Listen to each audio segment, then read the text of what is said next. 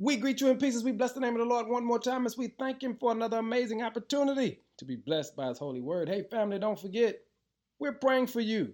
Word for the day is despair. Have you ever felt like you were in a sense of despair? The word despair simply means a complete loss or absence of hope.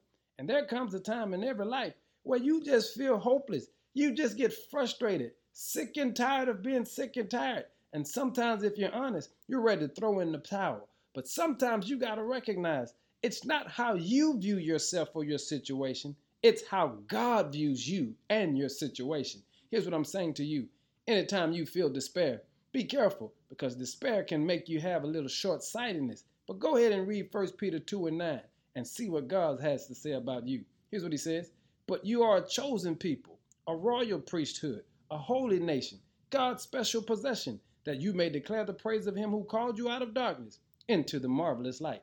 I'm saying to you, if you feel tired, frustrated, and ready to throw in the towel, don't give up on God because God says you are a chosen people. And there's sometimes you feel like your dreams have lost, you've damaged relationships, and even our self esteem can dip and become low.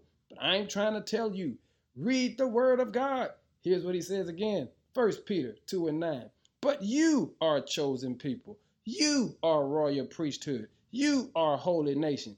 You are God's special possession, and you can declare the praises of Him who called you out of darkness into the marvelous light. Don't give up on God, because He won't give up on you. Be blessed today. Now give God some glory with your blessed self. In Jesus' name, amen.